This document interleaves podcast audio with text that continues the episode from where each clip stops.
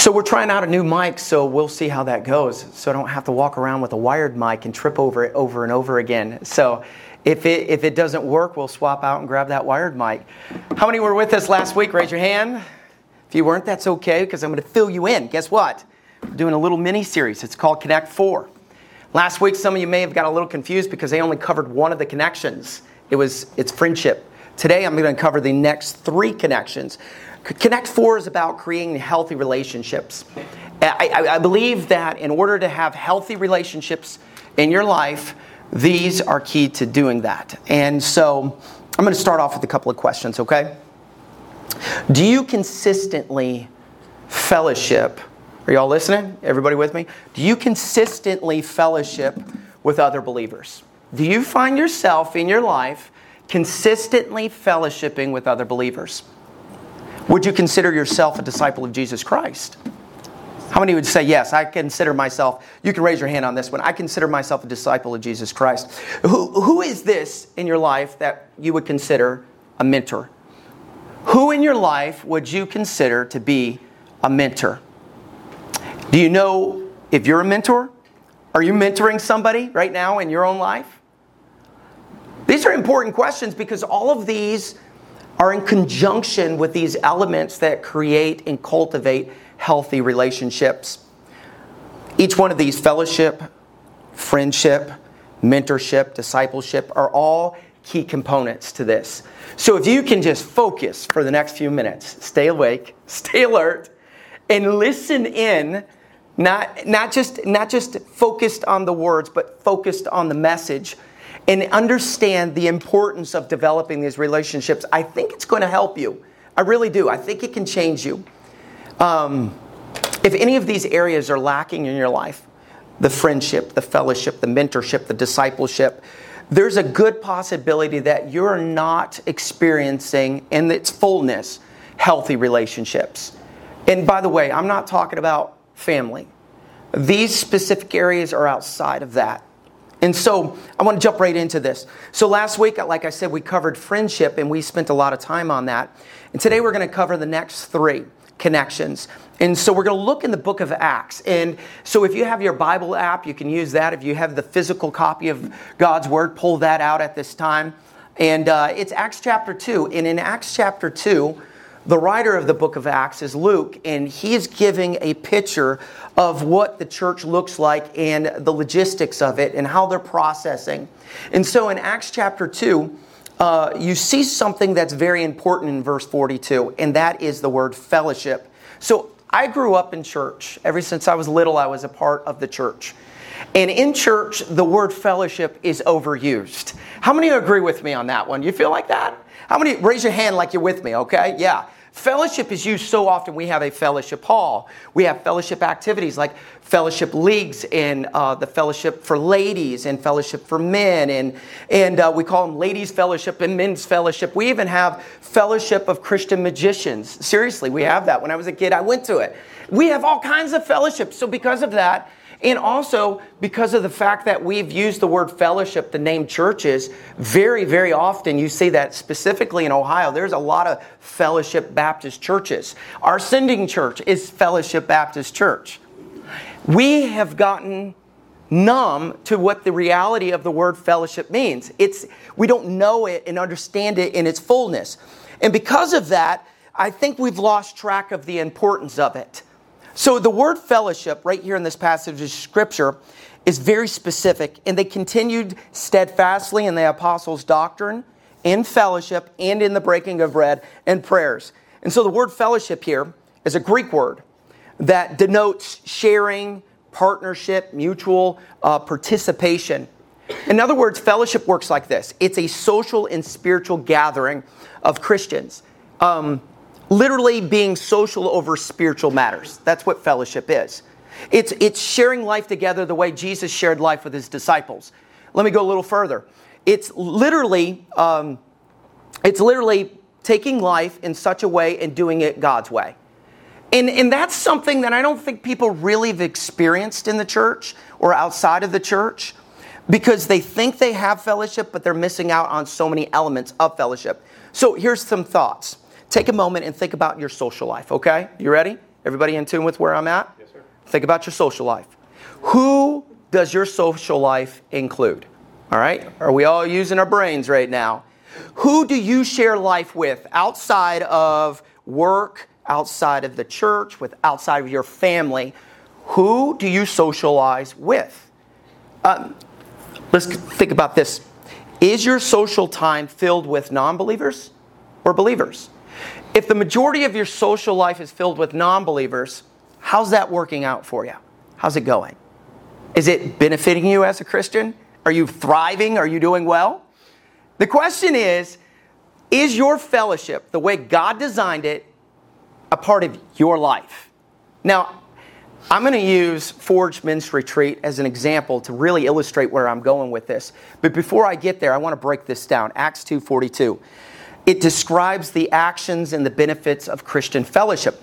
And here's some benefits according to Acts chapter 2 and verse 42. At the very beginning of the verse, and they continued steadfastly in the apostles' doctrine. Christian fellowship, I believe this is a benefit. Christian fellowship cultivates spiritual learning. According to this passage of scripture, we should gather with a goal, and the goal is to cultivate spiritual growth.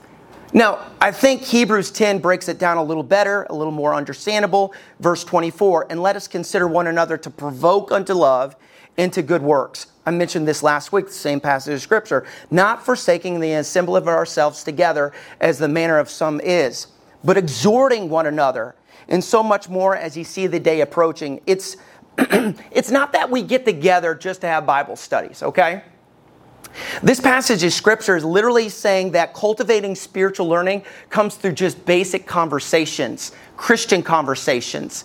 It's when men get together and they start talking about their struggles in their marriage and how they want to be a better father and what does God's word say about that and concerning that and how they can speak into each other's life. It's ladies getting together with other ladies and they're cultivating spiritual learning through just life and what they've experienced in their life and the older are investing in the younger. And that's what's taking place here in Acts chapter 2. There's this cultivating of spiritual learning. That's why the Bible uses the word doctrine. That's the teachings that the apostles were using to invest into the people. They were expressing clearly this is the way Christ lived, and this is the way we should live. And so, through this exhorting one another and fellowshipping one with one another, they cultivated this fellowship. Now, if all you do when you get together with the people you socialize with is talk about politics and talk about sports and talks about things that really don't matter, like the, the, the, movie that just came out that you just watched and how much you enjoyed it, those are nice. Those aren't bad things, but that's not primary. The most important focus is to cultivate spiritual learning. So when me and the guys were together in the middle of nowhere in this three story cabin, we began to dig deep into five sessions, all focused on the life of Samson and how it related to our lives. We started off with talking about our purpose, just like Samson had a purpose. And then we would break up into, um, actually, we didn't even break up into groups. We just went on our own and dove deep into the questions that were in our book. And these questions were prodding these men and provoking these men to really examine themselves. Just like Hebrews chapter 10 says, to provoke unto love and good works. Where are you at with your life? And so when these men would go on their own and they start answering these questions, they start evaluating their lives. And then we would come back together and have healthy conversations that were focused on God's word. That is fellowship. Yeah. So now, evaluate your social life. I asked you some questions in the beginning. Evaluate where you're at with the people you associate yourself with. Is there any cultivating of spiritual learning and conversations taking place? Well, he doesn't stop there. In Acts 2:42, the second part of that passage of scripture says in fellowship and in breaking of bread. Christian fellowship creates meaningful friendships. Everybody with me? I said a lot about this last week, and I want to dive into this too deep. But it, it, it creates meaningful fellowship. You know, they say good food, I don't know if this is true, good food is sweeter when sharing with friends. Everybody enjoys eating with somebody else, unless they're very annoying, uh, annoying with the way they eat, like I illustrated a couple of weeks ago with my brother Denny, who was on the trip. Yeah. And he sat with me when we were eating, and I was thinking, out of every, every spot in this cabin, you had to sit with me. My brother is very intentional about his food and the way he chews it. But there's something special when you get together with other folks, like minded folks, and you eat together and live life together. Spending life with people naturally develops friendships. One of my closest friends is Mike Priest. Some of you might know Mike. Mike is one of the members of our sending church, Fellowship Baptist. I met Mike because Mike came out to help us tear down a vacation Bible school stage. We were ripping it apart and we were working side by side and we started talking about tools and we started talking about life. And next thing I know, I was able to go out with him and spend some time and just meet his family. Before you know it, we cultivated, we created a meaningful relationship just doing life together. We did the same thing during Forged. These guys, we would get together and we ate together. We ate a lot, a lot of food together. We'd gather around the fire just talking about everything imaginable. Some were heated conversations, no doubt. Some were some shallow conversations, and some were very spiritual conversations. And uh, we would watch uh, a, a, good, clean uh, a movie, Nacho Libre. If you haven't seen it, you should. It's a good one. And uh, we're just having fun, laughing together. What's the point? That, that's all entwined in fellowship. It's cultivating, it's creating, excuse me, meaningful friendships, eating together and, and fellowshipping together and working together and going to the shooting range and coming alongside of the guy that may not know how to shoot well or never handled a gun or going kayaking and the one guy keeps getting stuck, which was Mike Girardi over and over again. But by the end of it, he found himself really enjoying kayaking. It's reaching out to the guy that's trying to get out of his kayak and realizing he's going to pull you in, so you just let him go which would be Sean Pryor. Maybe I should have let him, maybe I should have had him pull me in to show my support, but I was like, no, I'm not doing that. I don't have a change of clothes. That, that's living life together. That's social. That's enjoyable. It's cultivating, it's creating meaningful friendships. But that verse doesn't stop there. The, the, verse 24, the end of it says, and in prayers. Those that pray together stay together. You've heard that, right? It's not just something on Pinterest, it's reality. And the best way to be unified as people is to pray as people. Pray together. Real people going through hard times, bearing one another's burdens. Stop for a minute right now in your mind. Think to yourself, who was the last person you sent a text to and said, Hey, I'm praying for you? Or you sent a text to and says, How can I pray for you? Huh? I was just on the phone with Johnny, and Johnny was asking me, How can I pray for you? That means a lot to me. And I'm asking him, How can I pray for you? Johnny challenged me. I sweat a little bit over this, Johnny. He says, Hey, I'm going to be fasting this week, and you want to fast with me? I'm going to fast Saturday, Sunday, and Monday. I said, Yeah, sure, we could do that. How about I fast Saturday and Monday and skip, skip Sunday? And I was like, I got to preach that day, and I need to be. What an excuse, right? Johnny is just, he's just hitting the ground running. He's like, I don't care what's going on. I need to fast and pray about these intimate things in my life. Who are you? Are you one of those people that are just going through life like a leaf in the wind and you're not counting on anybody? You're just counting on yourself to get through life? Bearing one another's burdens required to lean on somebody else outside of yourself. And so when we were at this retreat, I keep on referring to it, I think it's a beautiful picture of fellowship. But when we were at the retreat, these men would gather together in this living room space. And while they were gathering together in that living room space, we would not just look at God's word, but also we began to pray together. We were looking to each other to lean into each other in prayer. We'd take turns at the very end of this, these sessions. The last, the next to the last one, the fourth session, we took turns to pray intentionally, out loud, those that felt comfortable. And these men were just pouring out their hearts about their friends and their family and what they're going through. I appreciate when I was praying, I felt I felt Victor reach over and put his hand on my shoulder, and then Stephen came behind me and put his hands on my shoulder. And, and, and that was to let me know hey, we're with you. That is true fellowship. That's what it's all about. So suck it up, Buttercup, when you're going through hard times and you ain't got nobody to lean on because you chose not to lean on anybody. You know why we have life groups? So you can cultivate fellowship. You know why we have Flourish? So y'all can cultivate fellowship. You know why we get together for certain functions and activities like picnics and so forth? So we can cultivate fellowship. So if you're going to suck your thumb in the corner and say, I just don't, I'm just an introvert, I'm not an extrovert, I can't do this, then you're not giving yourself a chance. Give yourself the opportunity to have fellowship because there's these beautiful, wonderful, amazing benefits that come from that. It's, it's cultivate, uh, cultivating these spiritual learning that you can get through one another. It's creating these meaningful, lasting uh, friendships.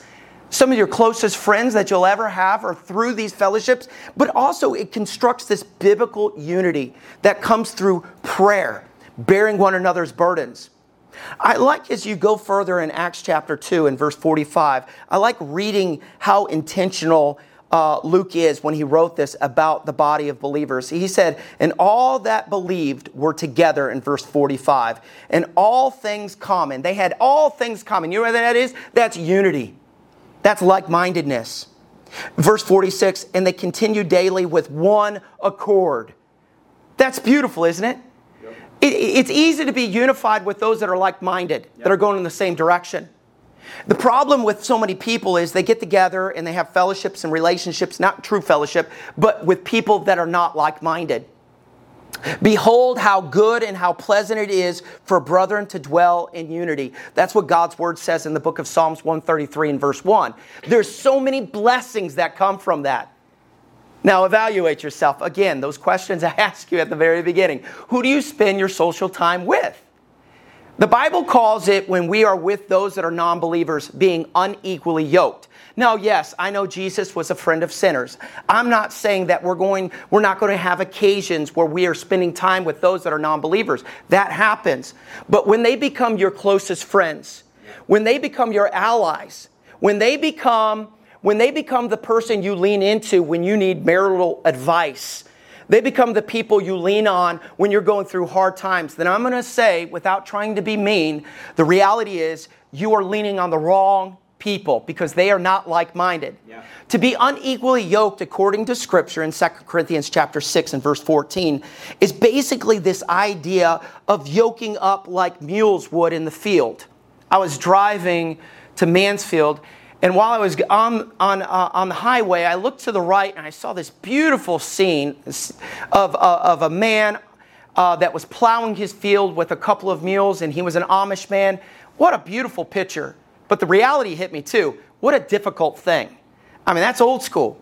And that's the way they work because you have to make sure these two mules are willing to work together and you yoke them together to go in the same direction so you can plow straight forward and make reasonable grooves in the ground that you can actually have production when you plant your plants. And, and here's the reality that's the way it works with believers. We got to be plowing the same direction. We got to be yoked with those that are like faith and like minded. In order to do that, you have to stop and evaluate your social life. Who do you spend the majority of your time with? And so we go a little further than that because the Bible doesn't just stop with that connection. It's not just about friendship, it's not just about fellowship, but we're going to shift gears completely and go to another portion of Scripture. Everybody with me? Yes, sir. Yes, good, because we're going to 1 Timothy. Okay. 1 Timothy chapter 4. Who's speaking here? Anybody have an idea who's talking? Who's who's investing in Timothy? Anybody know? Say it. Come on, help me. What? Paul? Paul. Paul was a beautiful picture of what a mentor looks like. See, in order to have healthy relationships, you don't need it's not just about friendships. It, it's it's not just about fellowships. It's also about mentorship. You need mentors in your life. So in verse 12 of 1 Timothy 4, let, let no man despise thy youth, Paul says to Timothy. But he says, Be thou an example of the believers in word and conversation, in charity, and in spirit, in faith, in purity. Christian mentoring starts with leading by example. Mm-hmm. That's where it is. It's, it's, it's one of those areas of our life that we desperately need. Yep. You say, Well, I don't need a mentor. Yes, you do. Everybody needs a mentor. Everybody needs somebody in their life they can look up to. Y'all follow me? Yes, sir. So, well, I'm not sure who my mentor would be. Well, a Christian mentor is somebody that's, it, it, he's pointing you to Christ continuously with his lifestyle. He's such a beautiful example of what life is meant to look like according to God's word. That's what Christian mentoring is. It's about, it's more than just self improvement, it's more than personal development, it's more than that. It's about helping people become more and more like uh, one another and looking like Christ through that. Yeah. You, you're being an example of what Jesus looked like, and therefore that person wants to look like that. Yeah. Let me break it down for you because this helped me when I was a kid. I didn't really know what a mentor was until much later in my life. I had two, two or three people that really stood out in my life as mentors. Let me show you two of them, okay? Two of them would be Dalton Robertson and Mrs. Spears. Mrs. Spears is right here. This is Miss, Miss, Miss Spears was one of my, uh, believe it or not, I had an English teacher. I know you can't tell when I preach, but she was my English teacher. And she was such an encouragement to, her, to me because Miss Spears, uh, her husband was a pastor. And when I first surrendered to the preach, when I was just a young boy, I was 14, they allowed me to come to their church and preach. Now, there's only about 20 people in the church, but they invested in me. And she would sit down with me after class and teach me how to write an outline and the subpoints to an outline and the importance of being intentional when I'm digging in the text and expository and that meant so much to me. I had no idea how much of a mentor my English teacher was to me. She would always preach at me when I would go out, I didn't do this very often, with the wrong girl, or she thought was the wrong girl. She was like having a second mom. And finally, I, I, you know, she found out that me and Brianna were getting married, and she said, I knew you if you just stuck with it, Dave, God would give you the perfect wife. And so she was always that cheerleader. But she didn't just preach at me, she lived what she preached. She was an example. Y'all follow me? Yes, Dalton Robertson. I remember the day that Dalton came to my school because I went to a Christian school and he preached in the chapel. And I'm like, man, I love this. This guy's got it. It, would, it just spoke to my heart. It convicted me. One of the funniest guys, too, and such a brilliant man. An author, has a doctor's degree. He's just amazing. And I went home and I told my mom, and I said, you know, we've been talking about leaving Anchor Baptist Church, which was in Priceville, Alabama, and considering another church because Price, uh, you know, our, our church in uh, Priceville was just, it, it wasn't go anywhere. Where there's no vision, the people perish. Yeah. And, and so our church was falling apart.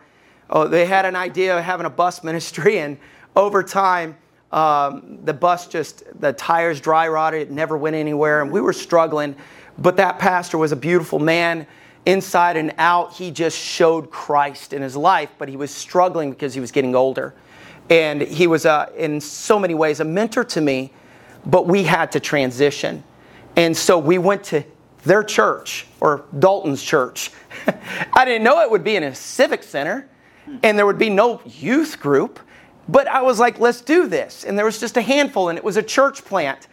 And I loved being around Dalton because Dalton would invite me to his house and we'd hang out and I'd eat with his family. I'd fellowship, real fellowship with them.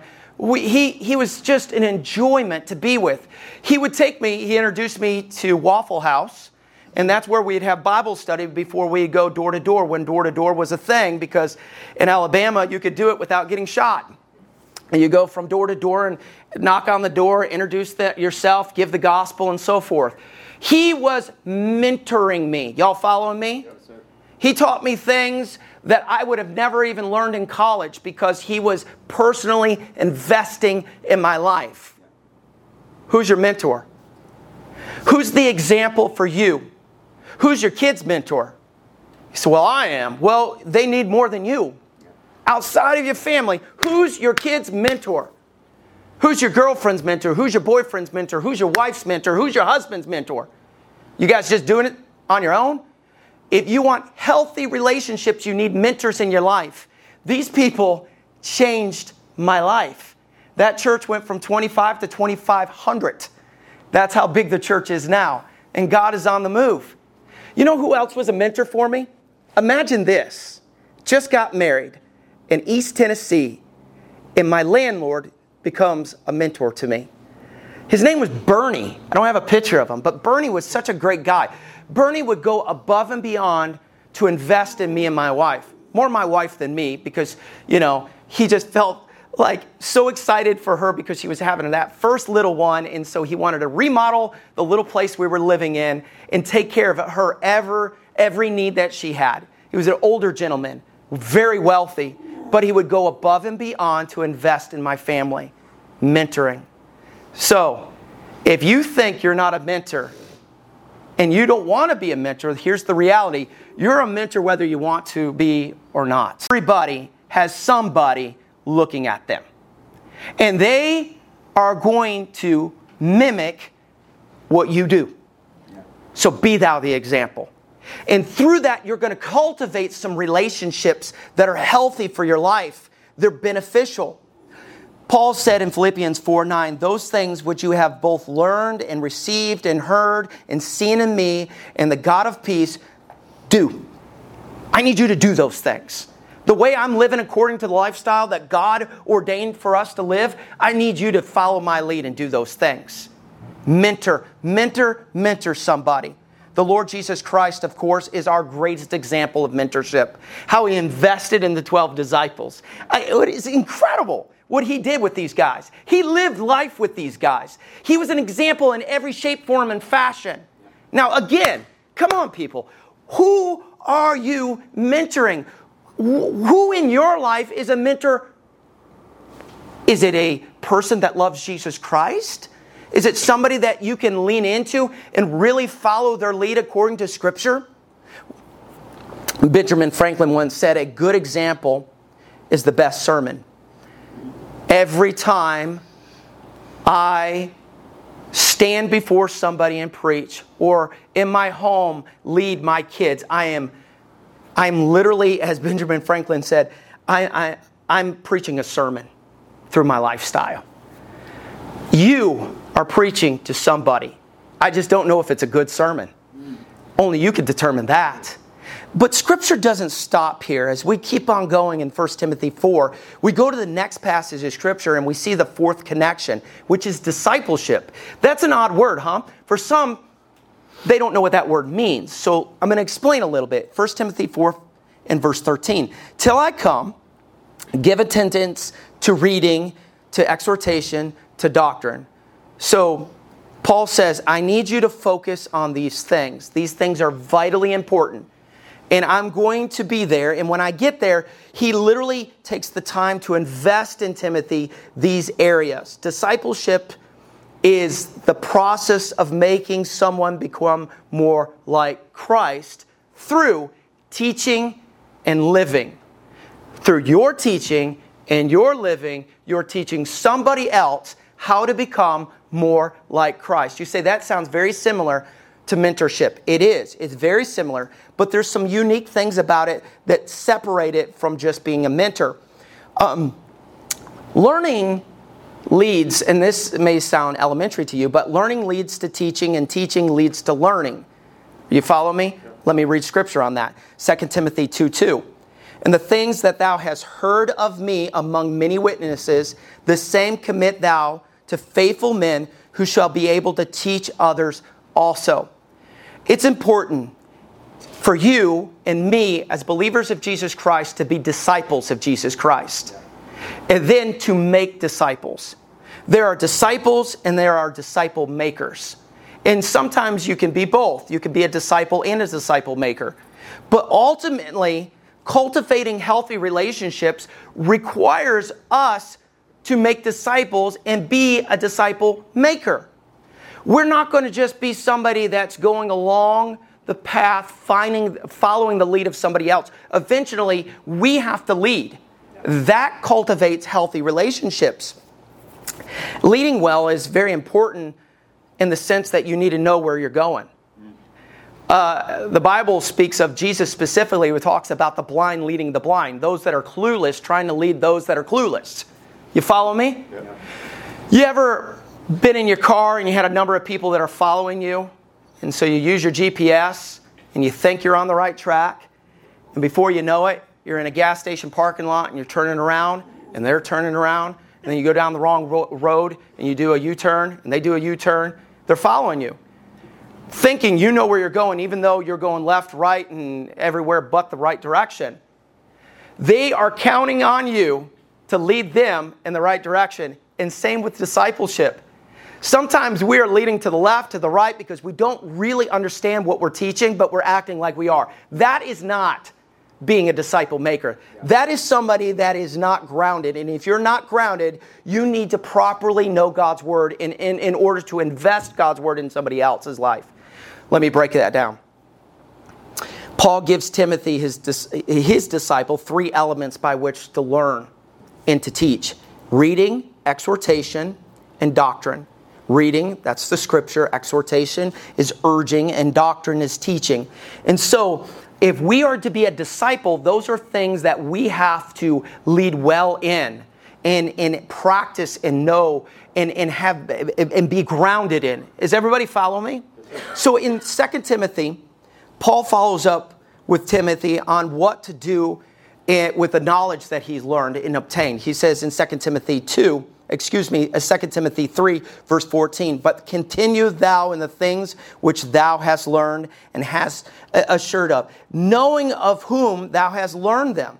He said, just keep on keeping on. Don't slow down. Don't stop. Keep being the disciple God called you to be. But not only that, go a little further with it. You need to use what you've learned and in, in the profitable doctrine for reproof, for correction, instruction in righteousness. He said, apply these things, but also spread these things in other people's lives. Disciples make disciples. Everybody understand? Because discipleship comes by learning, but it also, discipleship comes by living. You're being an example every day. It's kind of, let me paraphrase 1 Timothy 4 15 and 16. It, it, Paul says, practice these things, immerse yourself in these things, okay? Everything I taught you, apply them. Make sure your mind is filtra- infiltrated with these things and keep close watch of yourself when teaching these things. In other words, don't do anything or preach anything, let me say it that way, if you're not practicing it yourself. Make sure you're applying it in your own life. The idea of discipleship is to have transferred to your mindset, into your functioning, this very thing, the thoughts and the processes of Jesus Christ. Let this mind be in you, which was also in Christ Jesus. Now, here's where we're at. I'm going to just sum this up. Everybody with me? Yes, sir. Every one of these key these elements are key to healthy, productive relationships. And if you're lacking in one of these, you need to step back, evaluate your social life, and see where you're missing these areas or which ones you're missing. Who is in your life that's controlling you, influencing you, leading you? And that right there will tell you if you have a healthy relationship the way God's word says. You have to evaluate. Here's the truth. For me, I know there's some of these areas that I struggle in. I, I, I love developing friendships, but sometimes fellowship's not my thing. Y'all know what I'm saying? Sometimes you want to be alone. You don't, you don't want to get around other people. Mentorship can be exhausting.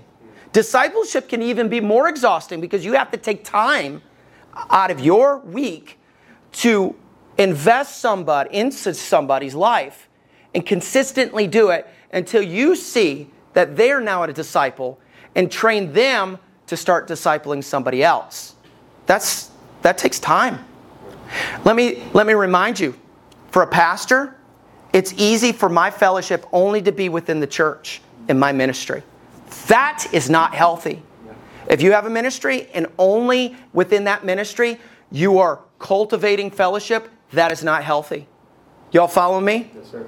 Because here's what happens, especially if you're leading that ministry, you're constantly bearing everybody's burdens. And it's difficult for you to let go and let somebody else bear your burdens because you're leading. You're, you're doing more leading than fellowshipping. There's a danger there. And so, a healthy relationship is going to start with you because you have to make a decision to get into people's lives and allow people to get into your life. And sometimes that's hard to do. So, each of these elements fellowship, mentorship, discipleship, uh, friendship each one of these are key components developing to developing healthy relationships. Where you at? Y'all with me? Where are you at with your relationships because Thrive Church is going to struggle if you struggle because you're part of this body. If you're not healthy in your relationships because you're not a part of the relationships within this church, you may struggle really bad. So let go and get in. Get in. How many feel like this is where God has called you to be? Now, you don't have to raise your hand, but in your heart, in your mind, is this where God called you to be? Because if not, then you need to find out where God called you to be and go all in. In, in, in, make sure you're developing healthy relationships. I've had people at fellowship that come to me when I was on staff at Fellowship Baptist Church that said, I can't stay in here any longer. And we talk it through, and I come to find out it's because they weren't creating, cultivating, developing healthy relationships. Now, some of it was on them and some of it was on us. But the reality is, they needed to be where they could grow in those relationships. And the same goes for Thrive Church. You think the life group leaders are like, you know what I want to do? I want to take an hour and a half out of my evening, put together some food, maybe for some babysitting, some activities. We're going to dive into a book. And then, you know what? See if people come out because this is just what I want to do. No, not all the time. But the reality is that life group leader is doing it for others not just themselves. They want to invest, they want you to be a part of that growth. They want to cultivate you to have healthy relationships. So take advantage of it. Take advantage of it. Life is better together. Hey, flourish is one of those things that women might have to step back and go, Do I have time for this? Do I have time for this? Did I have time to watch that rerun of CSI, which was almost 45 minutes? Do I have time to watch the rerun of The Office or whatever floats your boat? You made time. I'm sure you did. How about those that are a little bit more conservative? Did you have time to read that book or listen to that podcast or do your thing or go to the park? We make time for whatever we want to make time for. Y'all follow me? Come on now. So make time. This sounds selfish. Make time for yourself because sometimes you're helping everybody else and you're feeding everybody else, spiritually speaking, and you're bearing everybody else's burden, but you're doing nothing for yourself. And because of that, you are suffering in your relationships because they're not healthy. And if you bear too many burdens, you're going to break. Because we were meant to bear one another's burdens, not everybody's burdens. With that thought in mind, could you just do this with me? Let's just have a moment with heads bowed and eyes closed. And I'm going to have Victor softly play and I want us to take this moment to evaluate. All right? Man, I wish we had an altar. I love the old fashioned altar where people can get real with God, get out of their comfort zone in their seat, and just come down and pray. There's something about stepping out of your seat or your spot and just getting real. You know what I mean? But right now, you're just going to have to use that spot you're in.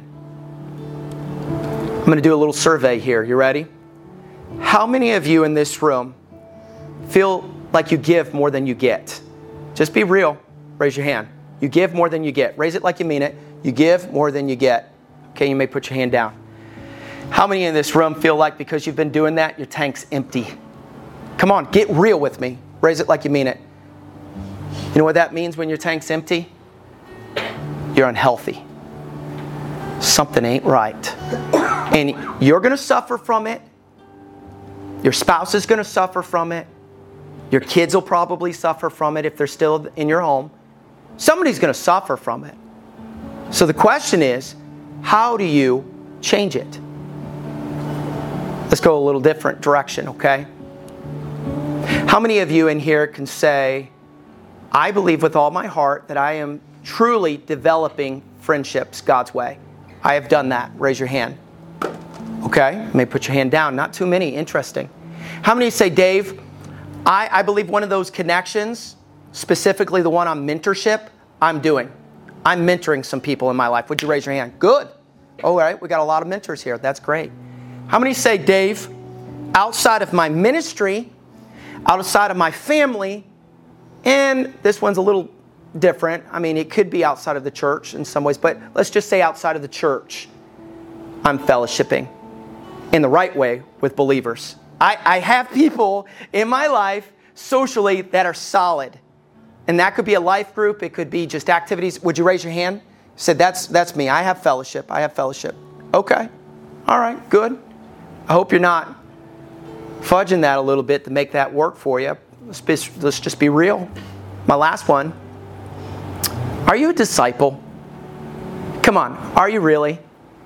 It's tough being a disciple because you've got to bear your cross and you have to follow Christ. So, my question is first of all, can you honestly say you're a disciple and you're all in? I mean, you are doing everything you possibly can to be a disciple of Jesus Christ. Would you raise your hand and raise it like you mean it? How many would say yes? Okay, good. There's three of you. Are you discipling somebody? Are you a disciple maker? You say, I'm not doing the greatest as a disciple, but I'm doing my best to uh, create disciples. I'm working on this. Is there anybody in your life that you are discipling, if that's you and you say, Yes, I have somebody I am discipling right now, would you raise your hand? I've got three in here. Interesting. Guys, come on now. I'm with y'all. This is not good. This is not good. And if we are being transparent as a church, we got to do something about this. It is not my job. It is not my job and only my job to develop Thrive Church and the people of Thrive Church. It is our job. Nowhere in Scripture are you going to find where the pastor does it all. For a matter of fact, he doesn't do a whole lot outside of preaching God's word. The church as a whole is the one that fellowship together. The church as a whole are the ones that are mentoring and discipling. The church as a whole are the ones that are developing and cultivating friendships. So this one is for every one of you. Will you join me to connect for all of these elements and try your best to make them happen as Thrive Church? Will you join Dave Liuzzo, Pastor Dave, and not let me do this all by myself? Can we do this as a church? If you're with me, I'm not saying it's perfect, but you're going to have to start with one of these connections.